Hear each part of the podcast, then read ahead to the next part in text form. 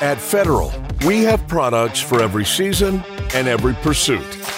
Our passionate and dedicated teams design, build, and deliver the world's best American made ammunition, whether you're hunting, target shooting, or defending yourself and family. Our pride and hard work can be found in every box, ammo can, or bottle of ammunition. For us, it's always in season. It's federal season. Welcome to Federal Ammunition's podcast, It's Federal Season. I'm Jason Nash, VP of Marketing. Alongside me is Brian Kelvington, Director of Media. Hey, Jason. We have an important and fun topic today. You know, we're talking pheasants, conservation, a core value in, in Federal's mission, and the expansion of our popular pheasant load Prairie Storm into 16 and 28 gauge. Yes, and we are happy to have Bob St. Pierre, good friend of ours and Vice President of Marketing and Communications for Pheasants Forever and Quail Forever, on the podcast. Bob, thanks for coming on. Absolutely. Thanks for having me, fellas. And I'm really pleased to be joining uh, my buddies at uh, at Federal. The only thing I'm missing is we normally do this over a, a plate of Buffalo Wild Wings and a game of Big Buck Hunter, but this will have to do during quarantine, right? Yep, it's a sacrifice we have to make, but uh, yeah, we'll we'll get back there soon. well, Bob, uh, it's always great to to talk with you. Before we get into really the the meat of what Pheasants Forever's mission is and our company's strong partnership, uh, let's talk a little bit about recent events with the unfortunate announcement of the cancellation of Pheasant Fest. Can you give us a little bit of an update on on where that stands? Um, obviously, we all know why it happened and what the future holds for it? Yeah, yeah. Uh, obviously, a very big bummer. Uh, National Pheasant Fest and Quail Classic is our, um, you know, on a, from a business perspective, it's our single biggest fundraiser of the year. But beyond that, you know, it's just it's it's like Christmas for bird hunters. So it's an opportunity to gather with friends, with family, um, with with people uh, around something that we're all incredibly passionate about, and that's conservation, wildlife habitat, and, and upland bird hunting. So, Pheasant Fest has become the destination where all the the companies in the upland world unveil their products for the coming season. It's a place where all of our members come together and and figure out what they're going to buy for for their banquets for the year ahead and we all look at it at, at, the exhibitors and think, okay, what do I need to save for for for September and October next year? So it's a real big drag, but it, you know, it, it, all came down to the fact that um, we were we were optimistic that we'd have a vaccine in everybody's arm by this point, and and it's just it's it's developing, but there's light at the end of the tunnel, but it's just not going to be there and ready and available for everybody by the time Pheasant Fest was slated to happen in February in Sioux Falls. And out of the number one concern with safety for our members, our partners, and our employees, um, we we had to cancel the 2021 Pheasant Fest, but that just means our Omaha event in 2022 is going to be the biggest bash the upland world has ever seen. So we um, we're we're we're excited to to be able to retool, knowing it was the right decision. But it is a bummer that um, you know Sioux Falls has been a great destination, and and we'll be back. Just it, it won't happen in 2021. Yep. Well, we're all. It's unfortunate, but we'll take a rain check just like we are on the, the wings and Big Buck Hunter. it sounds like a it sounds like a great deal. But you know, by the time we all could get together again, I'm sure there's going to be some new special sauces we could sample, anyways. Right? That that that makes it all the more exciting. Well, if they can improve on garlic parmesan, that's going to be pretty inc- incredible for me. but hey, Bob, we do look forward to Omaha in 2022, and so let's just switch from that on to some more positive recent events and not your last weekend's hunt, but the annual Rooster Road Trip. Um, talk us through that hunt and how that really kicks off the year and and what people do to engage with that hunt.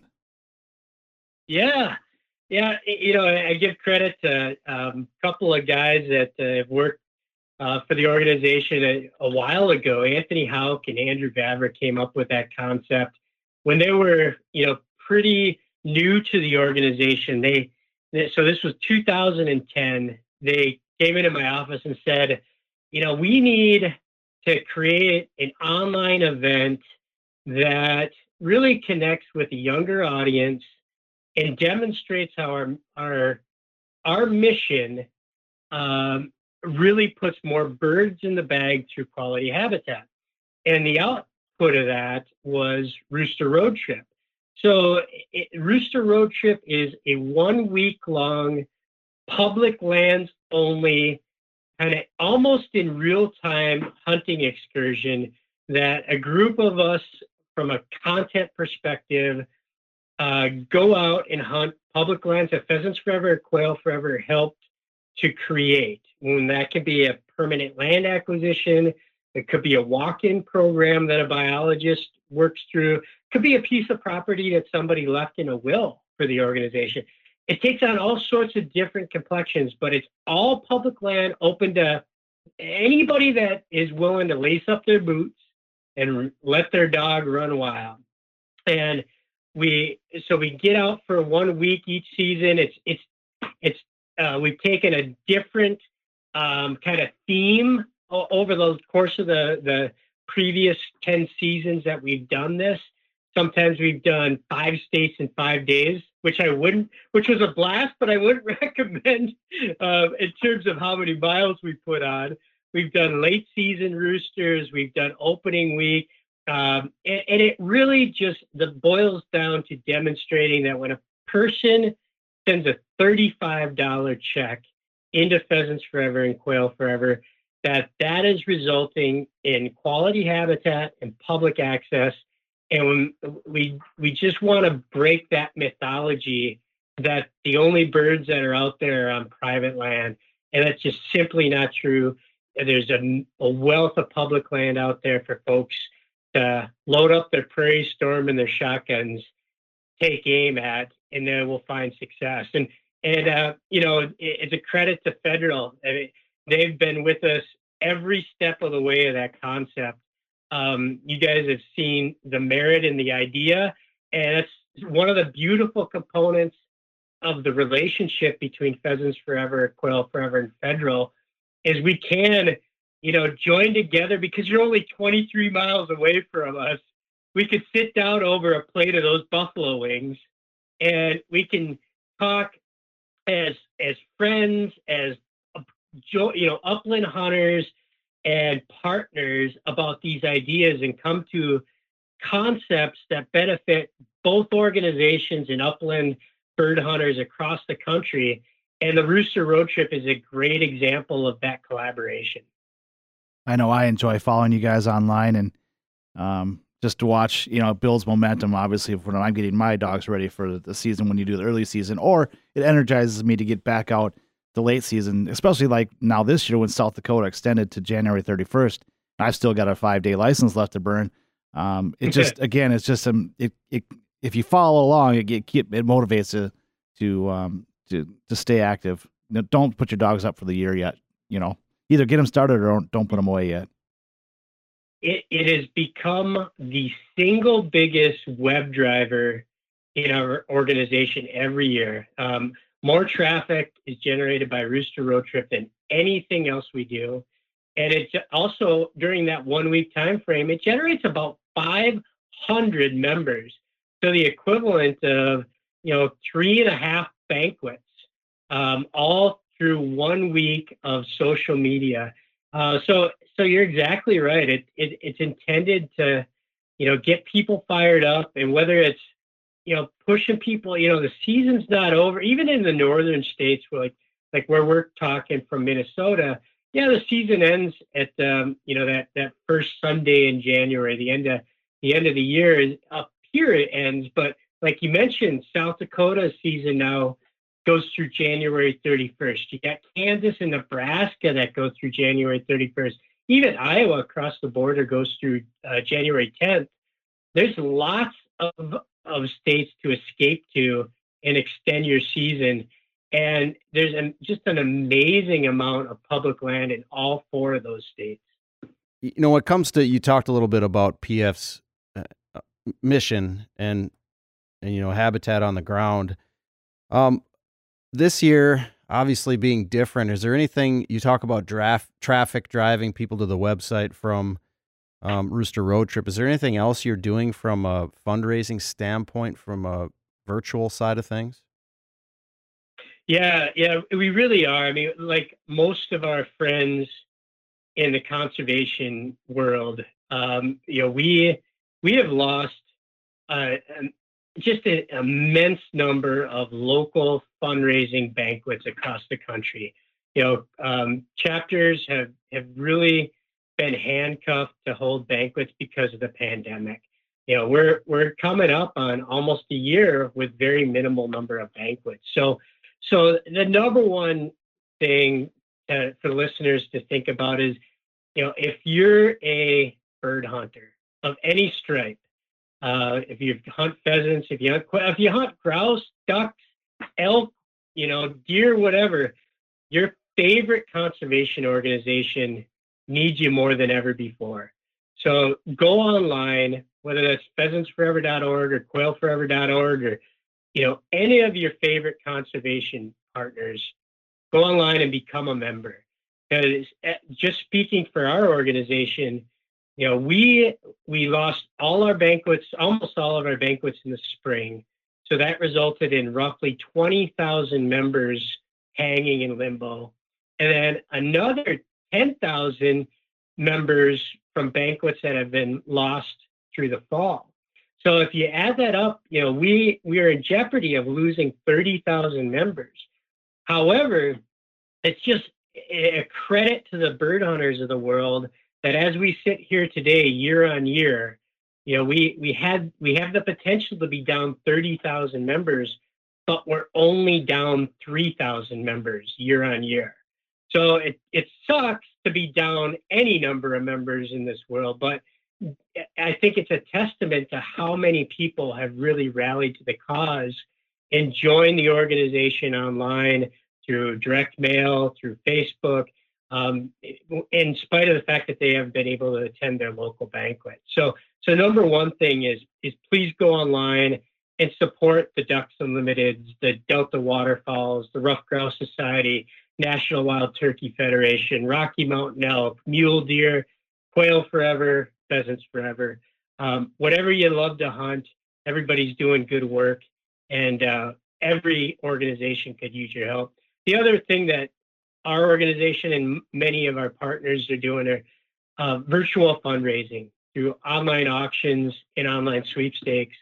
And this is just another place where federal continues to be you know, head and shoulders above so many other corporations out there. Anytime we ask for, for assistance, whether that's in the form of a case of the brand new 16 gauge Prairie Storm um, or financial contribution, you know, you guys are uh, like at the front of the line making a donation to an online auction or an online sweepstakes. And, and that's just so critical uh, to an organization like ours that that is raising money to bridge that gap. So there's lots of ways for people to help and lots of ways for company to help companies to help.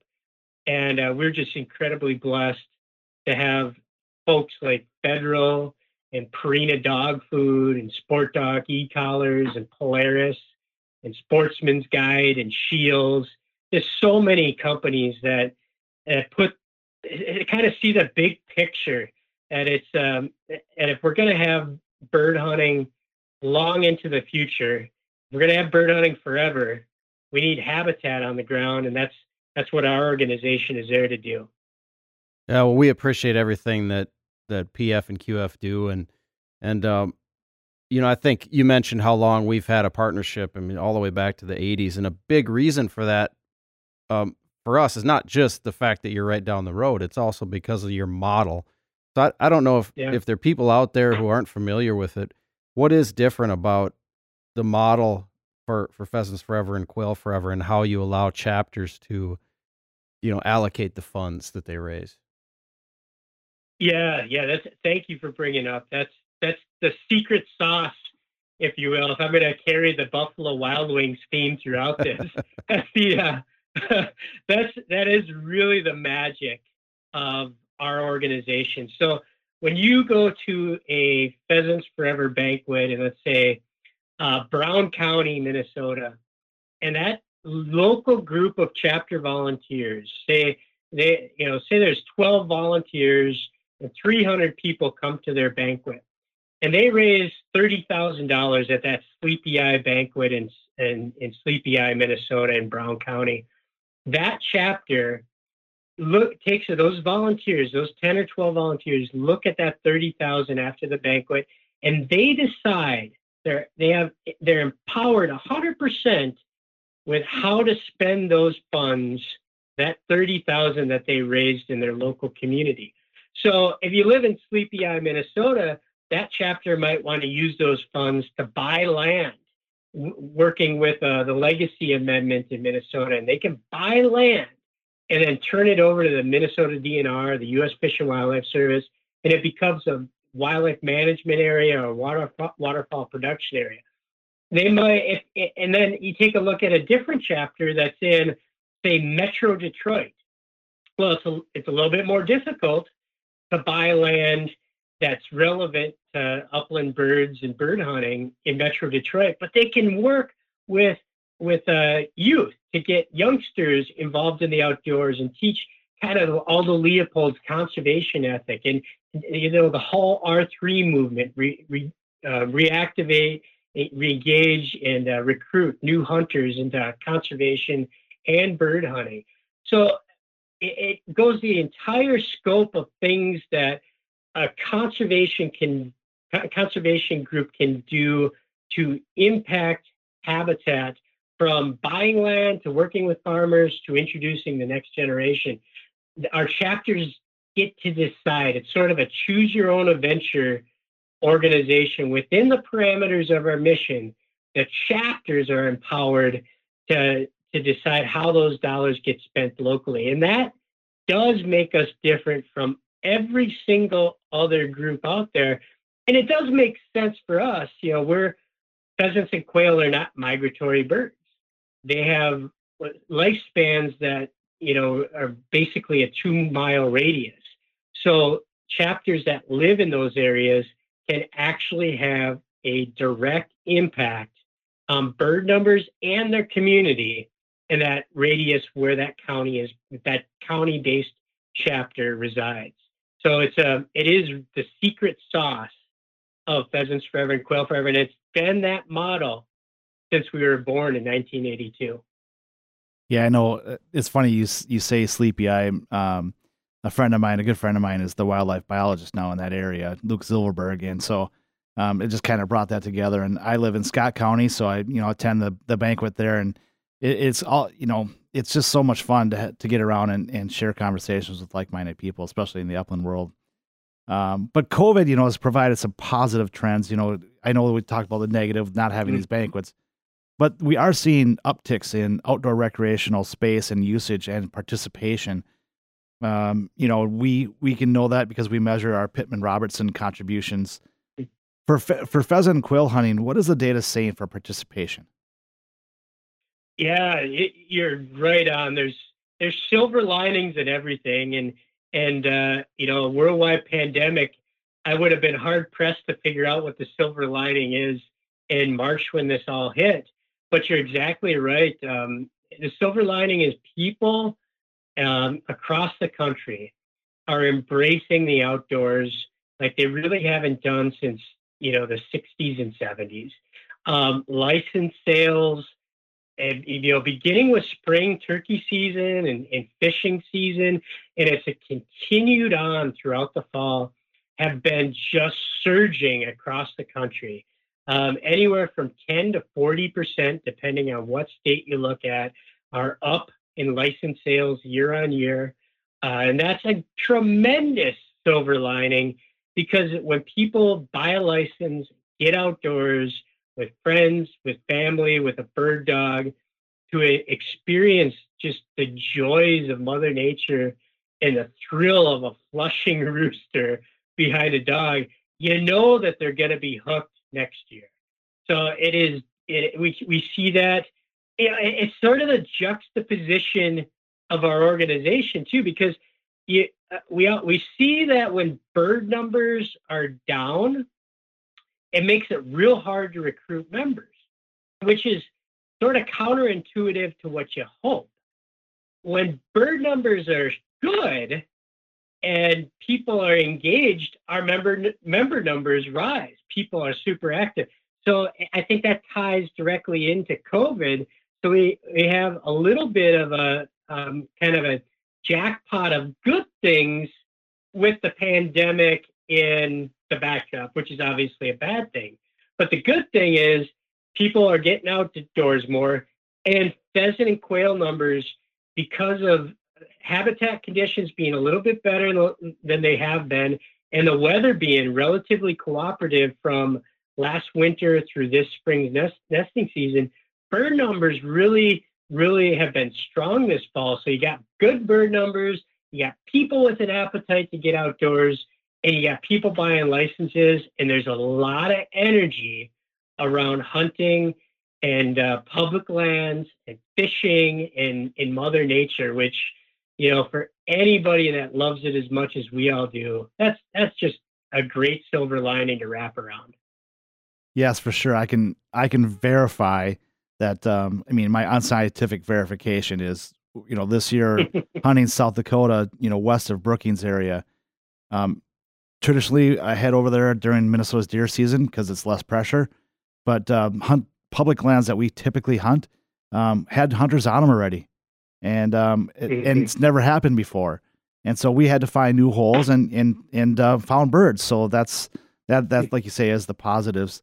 And you know we're shooting Prairie Storm, and so we can Jason and I can toot our horn a little bit here um, at, regarding our on box royalty with Pheasants Forever, and um. And we're just building on those numbers. You know, to date we've produced 55 million rounds, more than 55 million rounds, and substantial royalties paid to Pheasants Forever. So what do you see? What is your viewpoint on that relationship? Oh, it, you know, I've said this um, since the day I started working for this organization. It is just such an awesome relationship that we have with federal.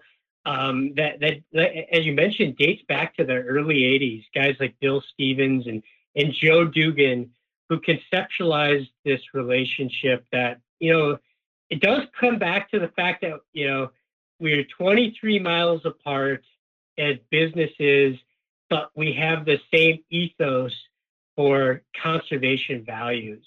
And it, you know the fact that out of every single box, and, and you guys expanded every year. You know, this year it's 16 gauge and 28 gauge Prairie Storm and the Quail Forever box. You guys are just so proactive about your conservation ethic and working with us that it makes it really, really a marriage made in heaven at every level.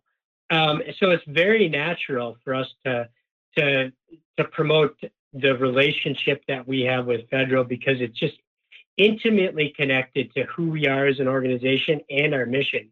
And you know, when you think about that, 55 million rounds that's not eh, eh, that that federal has made a donation to. You know, that's not something that and that's above the Pittman Robertson dollars. That's something that you looked across the the the Twin Cities and said, here's a partner organization that's doing great things for wildlife. How can we collaborate and do more? And then that's been going on. That's been going on for, you know, for more than what is it like closing in on four decades. Uh, so it, it, really is uh, something that has been critical to the growth of Pheasants Forever, and, and it's part of the fabric of who we are. Yeah, we're just we we say it all the time, and we'll continue to say it. We're really proud to be associated with with you guys and and your mission. So uh, that all said, let's talk a little bit more hunting That, Yeah, I'm all for that. you know, uh, Brian talked about the success he's had out in South Dakota already this year. Um, roadside Mhm. counts from Iowa showed an 18% increase uh, from 2019. North Dakota was up 38%, and an, and an Mhm. annual survey in Minnesota was also up.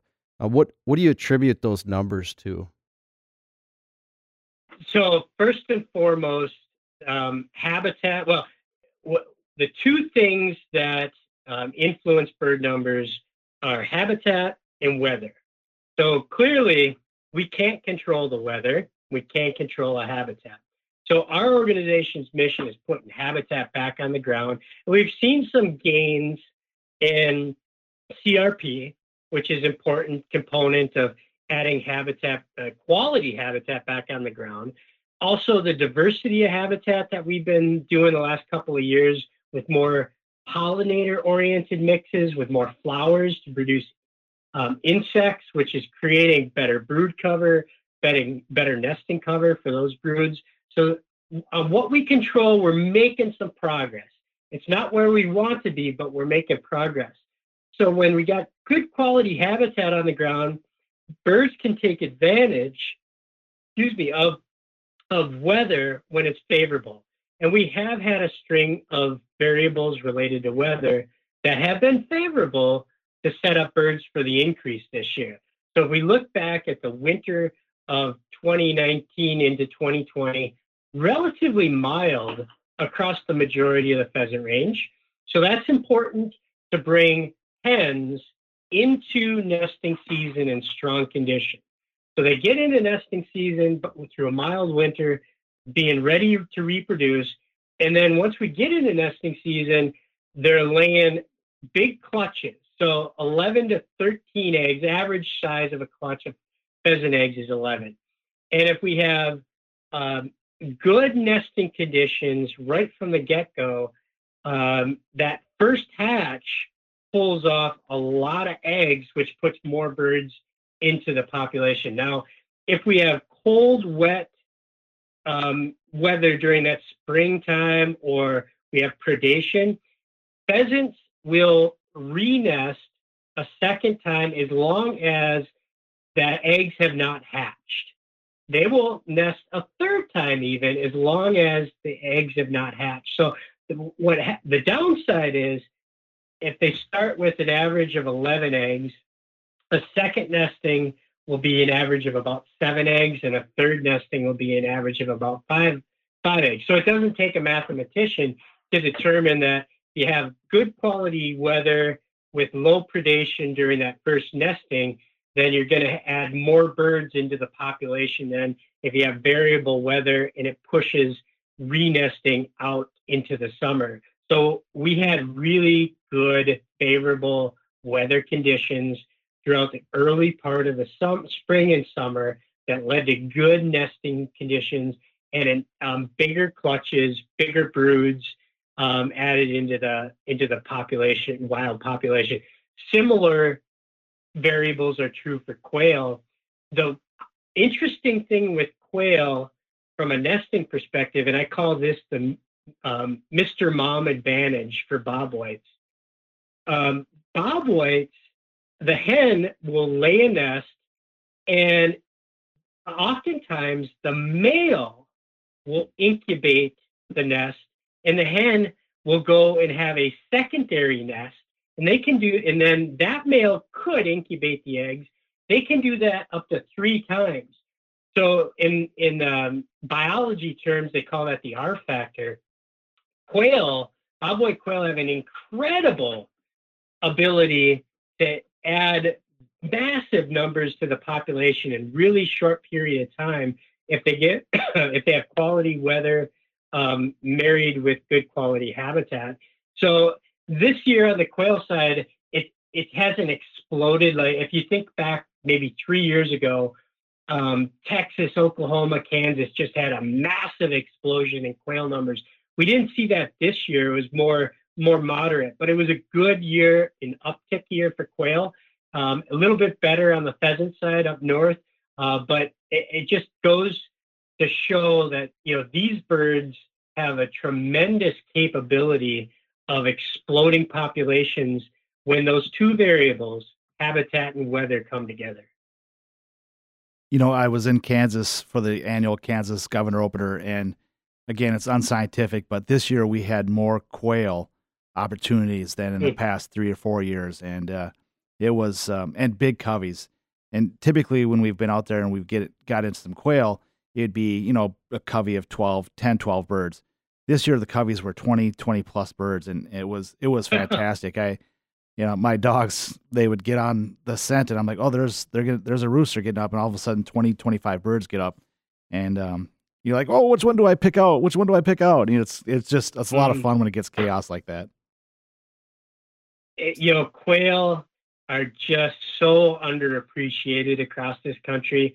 And, you know, folks are listening and haven't ever hunted quail um, you know, in, in, places like Nebraska and Kansas, you have until the end of January.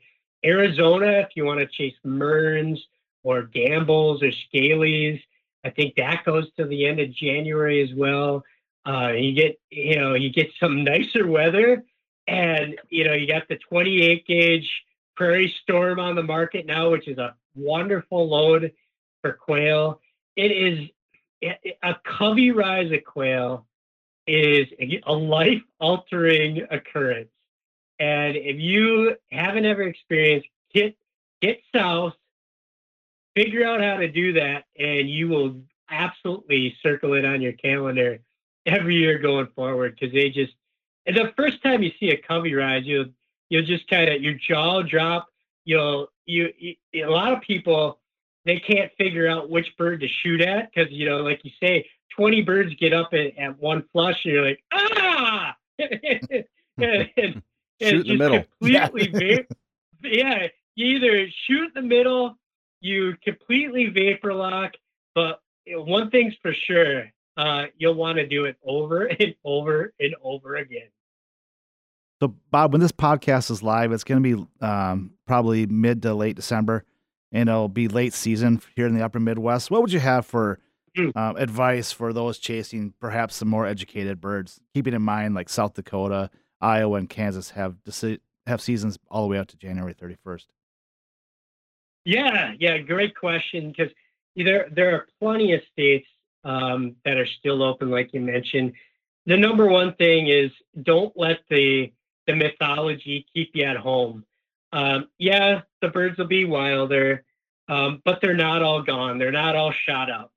Um, and you know, the one of the things that got to consider is, you know, with the colder weather, there'll be some pheasant valhallas that people haven't been able to get to until things freeze up. I can think of a, I can think about a very particular place in in eastern South Dakota that I know, unless you carry in hip waders, you're not going to get to my little Valhalla a public land until it freezes. And once it freezes, all those birds they get they've been sucked in there since opening day and nobody's touched them. And there's places like that all I mean there's cattail sloughs, there's irrigated areas, there's all sorts of places that if you if you just you look at onX, you try to figure out some of those places that haven't been squeezed and you can find birds that haven't been pressured as much as you might think. So a couple, you know, a couple tips. I focus on thermal cover more so than on food. I mean, certainly no, you want food in the mix. You want harvested cornfields, um, but it's not as important as early season. What you're looking more for is thermal cover where those birds can stay warm. So cattail sloughs, um, you know, plum thickets, shelter belts. So look, number one, look for thicker cover. Um, you know, get there early and see if you can see birds moving from from where they're feeding to where they're um, hiding out in the grass. So you know, don't be afraid to bring your binoculars to a pheasant hunt. A lot of people don't think about glassing for roosters but you can be on the edge of a cornfield and spot where they're moving around to. Um, you know, go to your best spots early. Don't don't think about well, I'm going to save that for the golden hour. days are shorter. You know, you're you're not going to get as much time to hunt as many spots as you would early in the season. So go to your best spots first. Hunt a little bit slower because those birds are hunkered. You know, let your dog work. And um, you know, honestly, I don't I don't play with my shot size as much as some people talk about. I I generally try to be in the right places. And granted, I'm working over pointing dogs. So what I use in October and November from a choke size and from a shot size tends to be the exact same thing I use in December. And I just try to make uh, make that sequence happen where where me and the dog are in the right place where the birds are. Uh, that's a great tip. I mean, I think it's really about consistency and being comfortable with what you're using your system. You mentioned our 28 gauge Prairie Storm. What what's your favorite gauge? Well, it obviously depends on what I'm hunting because I would not be, I, I wouldn't be uh, just uh, an upland enthusiast if I didn't have multiple shotguns, right? right. so, so uh, when I when I pheasant hunt, I'm I'm a 12 gauge guy. I believe uh, um, I you know pheasants are just so tough. They're you know you you do really have to hammer a pheasant to bring it down. So I'm 12 gauge Prairie Storm. I tend to use steel number fours, uh, Prairie Storm steel number four for pheasants. Then when I go um, uh, ruffed grouse hunting, I tend to drop down to a 20 gauge. Um, I, I still have um, um, the Wing-Shok uh, PF loads seven and a half. So I, I have got to transition to the um, um, the new Top Gun here as soon as I run out of the Wing-Shok ones. Uh, but I'm a seven and a half 20 gauge for um, for ruffed grouse, and then for for Bob Whites 28 gauge um, those same seven and a half. Great choices. Yeah. so, Bob, obviously, if anybody follows you on social or listens to your podcast or radio show, you run pointers. Tell us about your latest addition to the St. Pierre family and how's the pup doing this fall? Yeah, yeah. I uh, um, I grew up with with Brittany's. My my wife grew up with Labradors, um, and I grew up in the Upper Peninsula of Michigan. So I, I'm just, I grew up as a hardcore ruffed grouse hunter, which I hooked me on pointing dogs. So the little known fact in a marriage with two people that um, grew up with a Brittany and a Labrador, the, the marital compromise is a short hair. So, so I've had short hairs um, since the mid 2000s. Um, and my, my new one just turned one her name is Gitchy Gumi, named after Lake Superior. Um, so she is uh, in her first year. She she is she's developing really well, and she's the fourth short hair that I've had as kind of an adult, uh, um, my own, rather than kind of a family dog growing up over the course of um, my my childhood. So it's interesting over over those four dogs, they all have different strengths and different weaknesses. Gitchy, um, you know, she's probably the slowest developing pointer out of the group, but she's easily the best retriever at this stage of her life. So, so I've got, um, and she's just got a wonderful personality. Just, you know, a lover first, hunter second, and um, you know, I, I got a little work to do reinforcing the point and some honoring, but uh, she thinks she thinks she's a duck dog because her second retrieve ever was a blind uh, pheasant retrieve on the Rooster Road trip that fell in the wetland that uh, she she didn't even see, and she went out and retrieved that um, that rooster in the wetland based on my hand signals. Um, just completely blind retrieve that. Um, it just I couldn't be more thrilled, super excited. But she's just she's doing great. She's doing great. That's awesome. I I I have a three year old Springer female who is the flip has switched on her, and um, this this fall I've I've been so impressed. And you know, besides being a great family dog um, to go along with my older male Springer, um, when you see them that that that switch flips on them, and they become aggressive and they're chasing things down and they're going to retrieve. It's just um, it's just it's great to see those dogs, and it makes the experience. Um, it just enhances the experience. Is that your view? Oh yeah, I think that when I when I brought Gitchy home at eight weeks, um, so that would have been last December. So I brought her out with a buddy in January on a um, we we got some quail, and I introduced her to to wild well to birds to uh, this quail, and so she's oh let's say she's 12 or 14 weeks old, and when I introduced her to that quail, she hid behind me. She was just uh, absolutely terrified of this quail. But then over time, as you you see the light bulb turn on and the prey drive come out and the enthusiasm, you know, as we go into you know introducing her to pigeons and then to to um, to pheasants and then ruffed grouse and and you see the enthusiasm for the the, the hunt you know, just bringing out the blaze orange or getting the shotgun out of the safe, um, you know, her her energy level just comes up and she's hopping up into the kennel and you know it, it is absolutely what they were meant to do and she has so much enthusiasm it's just a, a joy to spend with them and, and it's what i look forward to the most on every single day get done with work every single day and i take all three of my short hairs out for a run. And, you know, sometimes we encounter woodcock, sometimes we encounter pheasants. Um, and, and you see them working and exercising and just what they were born to do, and they love it. That's awesome, man. I'm, I'm a pointing dog guy too, Brian. So, but we, we won't get into that because that's a whole nother episode. Of yeah, we could talk for an hour on that. So, but uh, Bob, thank you so much for coming on. It's it's been great to talk hunting and our partnership, and um, you know, tell people where to go if they want to get involved before we close up here.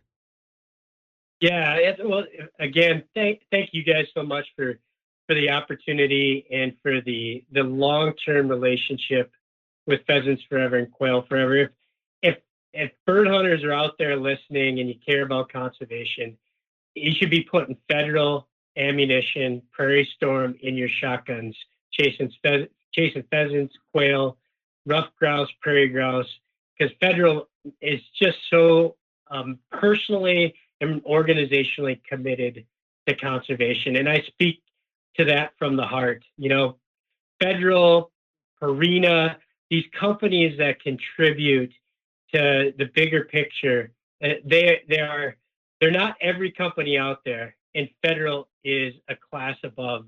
So if folks want to join the organization, um, uh, check us out at pheasantsforever.org, quailforever.org. Uh, obviously, we're on Facebook, Instagram, Twitter. You can hit me up if you got questions. Um, I'm, I'm Pheasant Bob on Instagram, uh, Bob St. Pierre, no period on on Twitter, and you can look me up on Facebook. And and, and then our podcast, On the Wing podcast, you can find that at pheasantsforever.org as well. Um, and love to love to answer questions anybody has. And uh, again, I can't thank Federal enough for for the long standing partnership. Well, thank you, Bob, and thanks everybody at Pheasants Forever and Quail Forever.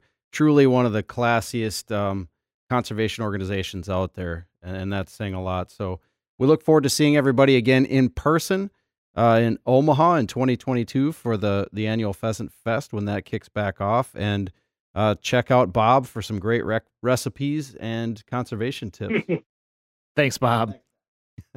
Thanks, Bob. Thanks, fellas.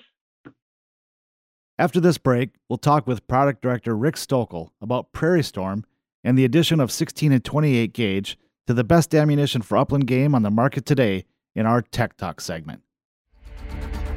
Meet the industry's widest variety of game changing ammunition. However, you shoot and whatever you hunt, fortune favors the prepared. And nothing prepares you better than Federal Premium. It's a gold standard advantage delivered directly from the experts in premium ammunition. Find your Federal Premium Advantage today. Welcome back to It's Federal Season and our technology segment, Tech Talk. I'm Brian Covington, along with Rick Stokel, product manager for ShotShell, and he's here to talk more about bird hunting and specifically more about Prairie Storm. Hey, Rick, there's been a renewed interest in subgauges for upland hunting. What was it that we heard that prompted us to expand our uh, Prairie Storm into 16 and 28 gauge? Well, Brian, you know, we attend shows throughout the years, and you know, there's a lot of talk about upland hunting or just shot shell hunting as a whole. and there's certainly a renewed interest in subgauge. Every show we're at, that's that's pretty much the first thing we hear. And uh, some of the leading gun manufacturers have also brought out new uh, subgauge offerings. And because of all this buzz, it just seems like hunters getting more interested in subgauges. And we've also brought out increased performance offers, offerings in subgauges to fit this new interest. And I mean, that's critical to the whole system, right? Is that you have matched the load to the firearm to make it an efficient um, tool together, right? Yeah, no, no doubt. you know, we see what comes out new from all the big manufacturers, and, and we actually have a lot of discussions with them, you know, beforehand, and we kind of get a precursor to what's coming out new. And we, we work with a lot of them directly too to to match up loads with their new offerings, and uh, we have good relationships with the gun manufacturers to kind of get a sneak peek before every, everybody else does. And you do this work together for to improve the experience for the hunter, correct? Oh, no question. You know, if you come out with a a new firearm without the ammo or a new ammo without the firearm, really doesn't do a lot of good. So we we work in tandem with these guys to make sure the experience the hunter has out there is the best it can be. Yeah. So let's talk about Prairie Storm and actually and the entire system itself, Rick. Why don't you just walk us through the, the shot shell construction and the, the key differentiations within the wad and the shot? Yeah, yeah, Brian. When we introduced the FliteControl wad system, uh, it was a few years ago, and we started with buckshot, moved on to waterfowl, and then upland. And the FliteControl wad system was completely different than anything uh, prior to it, where in the old days, a standard wad would just come out of the end of the muzzle and just disperse, shot as you'd see it naturally happen. But with the FliteControl wad system, we're actually timing that. It's, it's an engineered process where when, when the, the FliteControl wad leaves uh, the muzzle, it's actually engineered to separate from the shot in a uniform way and at a certain distance, thus giving us the patterns and and distance we're, we're looking for. So the, the one thing that's happened in the last couple years is you've seen a lot of, excuse me, aftermarket, uh, very aggressive uh, choke systems, and they would actually wreak havoc on a, on a wad and strip them and, and cut them up, and, and it kind of defeated the purpose in very extreme cases. So we developed the uh, FliteControl Flex product, and that was FliteControl 2. What that did was work in any choke system out there and what we're seeing now, it works in anything. We're seeing even patterns up to possibly 30% better than anything else we ever had. So that's been a great feat. The other part of it in a prairie storm load is the the shot. So we're actually using a, shot that we did again a few years ago, and it's a called Flitestopper pellets. And these pellets have a ring around the center, more like a Saturn kind of ring. And it's a cutting edge ring. And what that does is give you performance on bird. so when you're hitting uh, game or bird. Um, they, each shot pellet acts kind of like a, a its own penetration and wound channel. Instead of just a bunch of shot hitting a bird, it's actually creating different wound channels, much more devastating on birds at longer ranges. And what we do is put 30% of that Flitestopper shot uh, in each load and 70% premium lead pellets to make a really nice load. And really, it comes down to it. Um, performance is key and that patterning, that consistent patterning with the downrange killing power, those two common, those two together, those two attributes together, what's what really differentiates Prairie Storm. Is that right? Yeah, exactly. And you know, we did this. You, you see our, our standard premium lead, which is a really good product. It's plated, performs very well. Uh, but with these these cutting edge Flitestopper pellets, they tend to migrate to the outer edges of a pattern, um, thus allowing uh, more more uh, devastating penetration and performance on the edges of a pattern. And standard hunters, most hunters don't hit a bird right in the center of a pattern anyway. So what we're seeing is more effective kills, more downrange effectiveness um, for longer shots as well, with that you know extra hard premium type shot in the middle. But well, that's it really why works I, good at long ranges. That's why I kill birds then. That's it, Brian. Before you were a little, little sketchy. Now you're definitely hitting more birds. I, I've noticed that. For sure. So if hunters are hunting in waterfowl production areas, you know, state lands where steel is required, there is an option for them too, correct? Yeah, absolutely. And and uh, it's just becoming more prevalent every day. A lot of I think here in Minnesota is one of them. If you're you're hunting on a production area, you absolutely have to shoot, you know, steel. So what we've done is um, added to our Prairie Storm lineup a steel Prairie Storm. And what you're seeing there is basically the same kind of construction as a standard lead Prairie Storm, but we're using steel shot, not unlike um, what we're doing in our Black Cloud, Black Cloud waterfowl products. So basically the similar uh, type of situation where you have steel Flitestopper pellets and then good steel round pellets working in tandem to get you great, uh, great pattern in the areas you have to shoot uh, steel. Yeah, thanks, Rick. I mean, exactly. I mean, we just know that we make a a, a round for every option uh, and for every def- location as well, based on the state regulations. So, absolutely, we've got you covered. Federal's always got you covered. You know, speaking of hunting seasons, there's still some time left. You know, when this uh, episode hits goes live, it'll be mid December.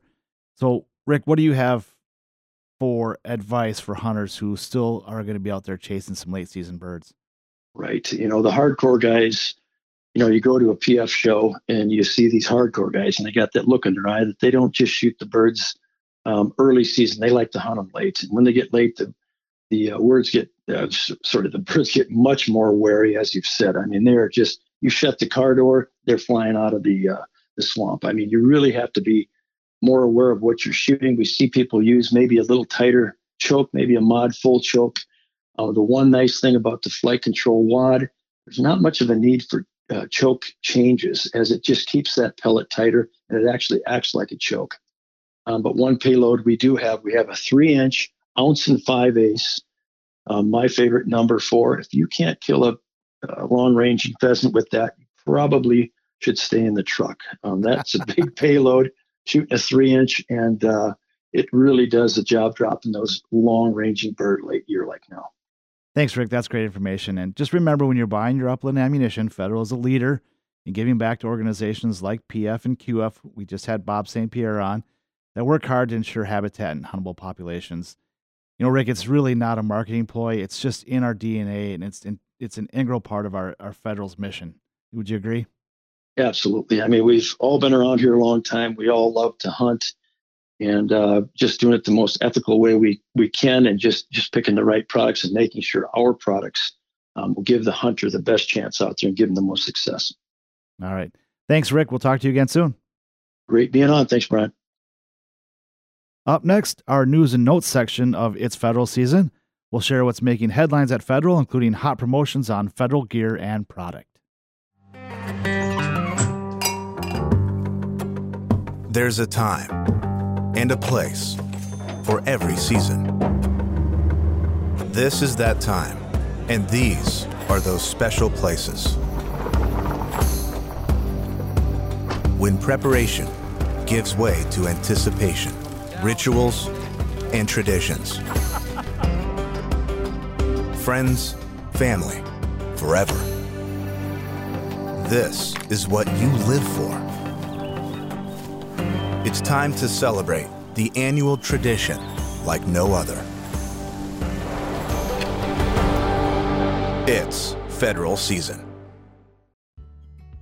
Welcome back to It's Federal Season and the News and Notes segment. To keep on the upland and pheasant theme, Federal is currently running It Pays to Be a Pheasant Fan.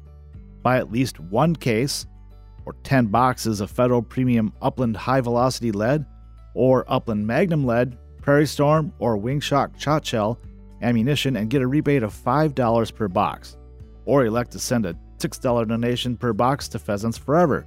In appreciation, a donation of $60 or more earns you a promotion code for a complimentary Rooster Booster level annual membership, or an extension of your existing membership, a $75 value from Pheasants Forever.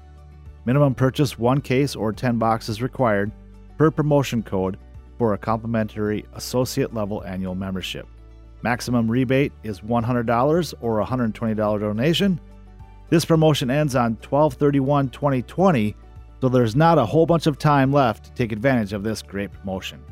Go to federalpremium.com slash promotions for all the details on this and all current rebates and promotions from Federal Ammunition. Our next podcast will feature Ben Cassidy from SCI.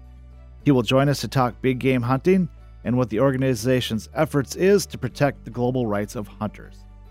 Look for that to be available in 2021. From Federal, we wish you all a safe, healthy, and happy holiday season and new year. If you like the It's Federal Season podcast, be sure to let us know by filling out a rating and review on iTunes. And remember, for us, it's always in season, it's federal season.